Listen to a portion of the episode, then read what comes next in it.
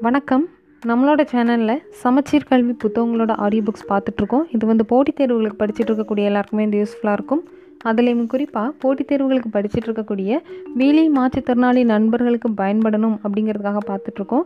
இன்றைக்கி ஆடியோ புக்கில் பத்தாம் வகுப்பு சமூக அறிவியலில் ஃபிஃப்த் லெசன் பத்தொன்பதாம் நூற்றாண்டில் சமூக சமய சீர்திருத்த இயக்கங்கள் அப்படிங்கிற லெசனோட செகண்ட் பார்ட் வந்து பார்க்கலாம். இந்து புத்தளிச்சி இயக்கங்கள் அப்படிங்கிறதுலேருந்து பார்க்கணும். வங்காளத்தில் தொடக்க கால சீர்திருத்த இயக்கங்கள் வரைக்கும் பார்த்துருக்கோம். இந்து புத்தளிச்சி இயக்கங்கள்லேருந்து பார்க்கணும். முதலாவது சுவாமி தயா தயானந்த சரஸ்வதி மற்றும் ஆரிய சமாஜம் ஆயிரத்தி எண்ணூற்றி எழுபத்தி ஐந்து. சுவாமி தயானந்த சரஸ்வதி மற்றும் ஆரிய சமாஜம் ஆயிரத்தி எண்ணூற்றி எழுபத்தி ஐந்து. பஞ்சாபில் ஆரிய சமாஜம் சீர்திருத்த இயக்கங்களுக்கு தலைமையேற்றது. இவ்வமைப்பு மேல்கங்கை சமவெளியில் அலைந்து திரிந்து கொண்டிருந்த சுவாமி தயானந்த சரஸ்வதி சுவாமி தயானந்த சரஸ்வதி என்பவரால் நிறுவப்பட்டது. தயானந்த சரஸ்வதி அவரின் காலகட்டம் ஆயிரத்தி எண்ணூற்றி இருபத்தி நான்கு முதல் எண்பத்தி மூன்று வரை.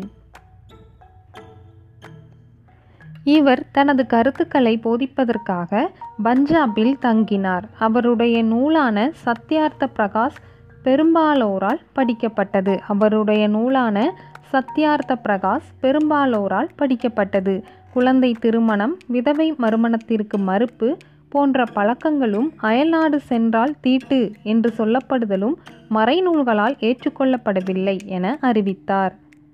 அவர் முன்வைத்த நேர்மறையான கொள்கைகள் கட்டுப்பாடான ஒரு கடவுள் கோட்பாடு உருவ வழிபாட்டை நிராகரித்தல் பிராமணர் மேலாதிக்கம் செலுத்தும் சடங்குகள் சமூக நடைமுறைகள் ஆகியவற்றை மறுத்தல் என்பனவாகும். ஆரிய சமாஜம் இந்து மதத்தில் இருந்த மூட நம்பிக்கைகளை குறிப்பாக புராண இலக்கியங்களை மறுத்தது. அதனுடைய முழக்கம் வேதங்களுக்கு திரும்புவோம் என்பது ஆகும். வேதங்களுக்கு திரும்புவோம் என்பது ஆரிய சமாஜத்தின் முழக்கம். ஆரிய சமாஜம் பிரிட்டிஷ் இந்தியாவில் நடைபெற்று கொண்டிருந்த மதமாற்ற நடவடிக்கைகளை நிறுத்துவதற்கான முயற்சிகளை மேற்கொண்டது. அதன் முக்கிய குறிக்கோள் எதிர் மத மாற்றம் என்பதாகும். எதிர் மத மாற்றம். ஏற்கனவே இஸ்லாமுக்கும் கிறிஸ்தவ மதத்திற்கும் மாறிய இந்துக்களை மீண்டும் இந்துக்களாக மாற்ற சுத்தி சுத்தி எனும் சுத்திகரிப்பு சடங்கை சமாஜம் வகுத்து கொடுத்தது. பத்தொன்பதாம் நூற்றாண்டின் இறுதி பகுதியும் இருபதாம் நூற்றாண்டின் தொடக்க பகுதியும் பிரிக்கப்படாத பஞ்சாபில் குழப்பமான இந்து முஸ்லிம் மற்றும் கிறிஸ்தவ சமயங்களிடையே தீவிரமான சர்ச்சைகள் நடந்த காலப்பகுதியாக விளங்கியது. பத்தொன்பதாம் நூற்றாண்டின் இறுதி பகுதியும் இருபதாம் நூற்றாண்டின் தொடக்க பகுதியும் பிரிக்கப்படாத பஞ்சாபில் குழப்பமான இந்து இஸ்லாம் மற்றும் கிறிஸ்தவ சமயங்களிடையே தீவிரமான சர்ச்சைகள் நடந்த காலப்பகுதியாக விளங்கியது. ஆரிய சமாஜம் சமூக சீர்திருத்த களத்திலும் கல்வியை பரப்பும் பணியிலும் முக்கிய சாதனைகள் புரிந்தது. சமாஜம் பல தயானந்தா ஆங்கிலோ வேத பள்ளிகளையும் கல்லூரிகளையும் உருவாக்கியது. சமாஜம் பல தயானந்தா ஆங்கிலோ வேத பள்ளிகளையும் கல்லூரிகளையும் உருவாக்கியது. அடுத்து ஒரு பாக்ஸ் இன்ஃபர்மேஷன் கொடுத்துருக்காங்க. பார்க்கலாம். ஆயிரத்தி எண்ணூற்றி தொண்ணூற்றி மூணில் இவ்வியக்கம் தூய்மை கோட்பாடு குறித்த கருத்து முரண்பாட்டால் இரண்டாக பிரிந்தது. ஆரிய சமாஜம் தான் இரண்டாக பிரிந்தது. தயானந்த சரஸ்வதிக்கு பின்னர் பொறுப்பேற்ற வசீகர ஆளுமை கொண்ட சுவாமி ஸ்ரத்தானந்தா டிஏவி பள்ளிகளை நடத்தி கொண்டிருந்த குழுவினரை நிறுவனரின் தத்துவத்தை புறக்கணித்து மிக அதிகமான அளவில் மேற்கத்திய சிந்தனைகளுக்கு முக்கியத்துவம் கொடுப்பதாக குற்றம் சாட்டினார். ஆயிரத்தி தொள்ளாயிரம் முதலாக அவரை பல பள்ளிகளை அதாவது குருகுலங்களை நிறுவினார். வெளித்தோற்றத்தில் அவை பண்டைய இந்து கல்விக்கூட பாணியில் இருந்தது. வெளித்தோற்றத்தில் அவை பண்டைய இந்து கல்விக்கூட பாணியில் இருந்தன. அங்கு வேத கல்விக்கு முக்கியத்துவம் வழங்கப்பட்டது. அடுத்ததாக ராமகிருஷ்ண பரமஹம்சர் பற்றி கொடுத்துருக்காங்க. ராமகிருஷ்ண பரமஹம்சர். நாம் ஏற்கனவே பார்த்தவாறு கிறிஸ்தவர்களின் பகுத்தறிவுவாதிகளின் விமர்சனங்களுக்கு பதிலளிக்கும் விதமாக கிறிஸ்தவர்களின் பகுத்தறிவுவாதிகளின் விமர்சனங்களுக்கு பதிலளிக்கும் விதமாக பிரம்ம சமாஜம் உருவ வழிபாட்டையும் இந்துக்களின் ஏனைய பழமையான நடைமுறைகளையும் விமர்சனம் செய்தது. கல்கத்தாவுக்கு அருகே இருந்த தட்சிணேஸ்வரம் கல்கத்தாவிற்கு அருகே இருந்த தட்சிணேஸ்வரம் என்னும் ஊரை சார்ந்த எளிய அர்ச்சகரான ராமகிரு ராமகிருஷ்ண பரமஹம்சர் பத்தொன்பதாம் நூற்றாண்டின் முற்பகுதியில் பெற்ற புகழ் இதற்கான வேறொரு பதிலாகும். இவரின் காலகட்டம் ஆயிரத்தி எண்ணூற்றி முப்பத்தி ஆறு முதல் ஆயிரத்தி எண்ணூற்றி எண்பத்தி ஆறு வரை. ஆறு வரை. பஜனை பாடல்களை மனமுருகி பாடுவதை போன்ற வழிமுறைகள் மூலம் பேரின்ப நிலையை அடைந்து அந்நிலையில் ஆன்ம ரீதியாக கடவுளோடு ஒன்றிணைவதற்கு அவர் முக்கியத்துவம் கொடுத்தார். புனித தாயான கடவுளின் புனித தாயான கடவுள் காளியின் தீவிர பக்தரான அவர் அக்கடவுளின் திருவிளையாடல்கள் முடிவற்றவை என அறிவித்தார். அவருடைய கருத்தின்படி அனைத்து மதங்களும் உலகளாவிய எல்லாருக்குமான மூலக்கூறுகளை கொண்டுள்ளன. அவற்றை பின்பற்றினால் அவை வீடு பேற்றுக்கு இட்டு செல்லும். ஜீவன் என்பதே சிவன் எனவும் அவர் கூறினார். ஜீவன் என்பதே சிவன் எனவும் ராமகிருஷ்ணர் கூறினார். வாழ்கின்ற அனைத்து உயிர்களும் இறைவனே.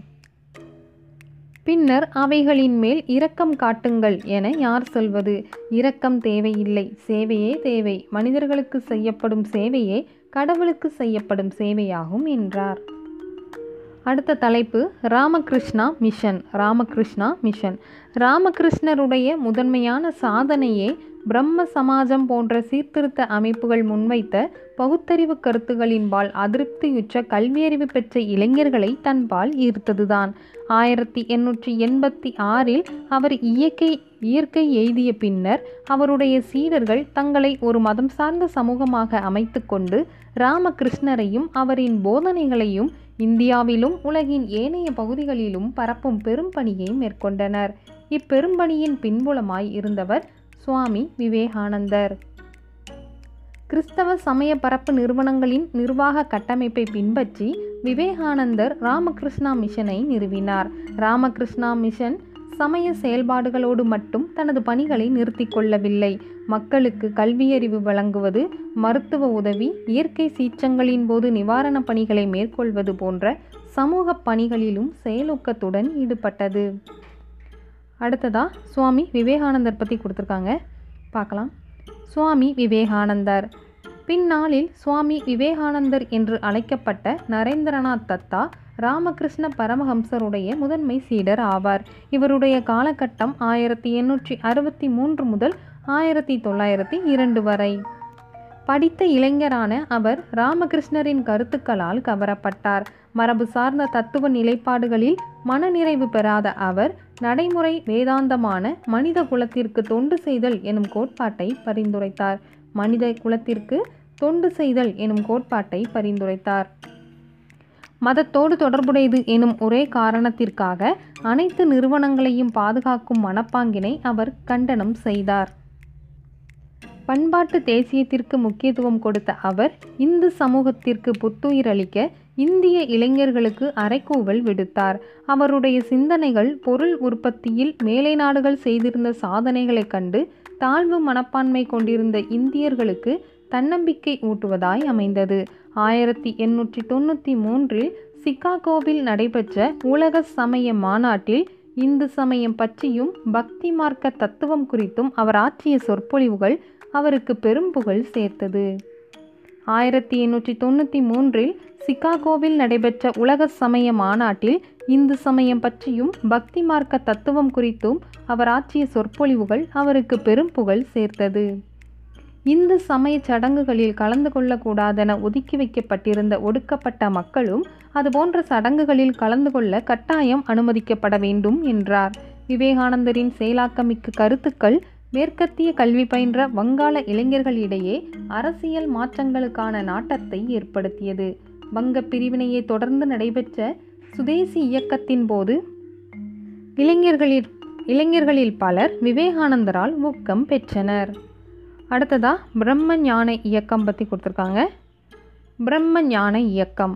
பத்தொன்பதாம் நூற்றாண்டில் இந்து சமயமும் பண்பாடும் குறிப்பாக கிறிஸ்தவ சமய பரப்பு நிறுவனங்களின் பரப்புரைகளால் ஐரோப்பாவில் மதிப்பிழந்து கொண்டிருந்தன. இந்த சந்தர்ப்பத்தில் ஒரு சில மேலை நாட்டு அறிவு ஜீவிகள் பொருள் சார்ந்த மேலை உலக வாழ்க்கைக்கு தீர்வாக ஆன்மீக முக்திக்காக கிழக்கை நோக்கி எதிர்நோக்கினர். சாரி கிழக்கை எதிர்நோக்கினர். இதில் மேடம் ஹச்பி பிளவாட்ஸ்கி மற்றும் கர்னல் ஹச்எஸ் ஆல்காட் ஆகியோரால் நிறுவப்பெற்ற பிரம்ம ஞான சபை முக்கிய பங்கு வகித்தது. Madam H madam H P Blavatsky மற்றும் கர்னல் ஹச்எஸ் ஆல்காட் ஆகியோரால் நிறுவப்பெற்ற பிரம்ம ஞான சபை முக்கிய பங்கு வகித்தது. ஆயிரத்தி எண்ணூற்றி எழுபத்தி ஐந்தில் அமெரிக்காவில் நிறுவப்பட்ட இவ்வமைப்பு பின்னர் ஆயிரத்தி எண்ணூற்றி எண்பத்தி ஆறில் இந்தியாவில் சென்னை அடையாருக்கு மாற்றப்பட்டது. ஆயிரத்தி எண்ணூற்றி எழுபத்தி ஐந்தில் அமெரிக்காவில் நிறுவப்பட்ட இவ்வமைப்பு பின்னர் ஆயிரத்தி எண்ணூற்றி எண்பத்தி ஆறில் இந்தியாவில் சென்னை அடையாருக்கு மாற்றப்பட்டது. பிரம்ம ஞான சபை இந்து செவ்வியல் நூல்களை குறிப்பாக உபநிடதங்கள் பகவத்கீதை ஆகியவற்றை படிப்பதற்கு உற்சாகம் ஊட்டியது. பிரம்ம ஞான சபை இந்து செவ்வியல் இந்து செவ்வியல் நூல்களை குறிப்பாக உபநிடதங்கள் பகவத்கீதை ஆகியவற்றை படிப்பதற்கு உற்சாகம் ஊட்டியது. இந்தியாவில் பௌத்தம் புத்துயிர் பெறுவதில் பிரம்ம ஞான சபை முக்கிய பங்காற்றியது. இந்து மறைநூல்களின் மீது மேல்நாட்டவர் காட்டிய ஆர்வம் படித்த இந்தியர்களிடையே தங்கள் பாரம்பரியம் பண்பாடு குறித்த அளப்பரிய பெருமிதத்தை ஏற்படுத்தியது. அடுத்ததாக அன்னிபெசன்ட் பங்களிப்பு. அது கொடுத்துருக்காங்க. அன்னிபெசண்டின் பங்களிப்பு. ஆல்காட்டின் மறைவுக்கு பின்னர் இவ்வமைப்பின் தலைவராக அன்னிபெசன்ட் தேர்ந்தெடுக்கப்பட்டதை தொடர்ந்து இவ்வியக்கம் மேலும் செல்வாக்கு பெற்றது.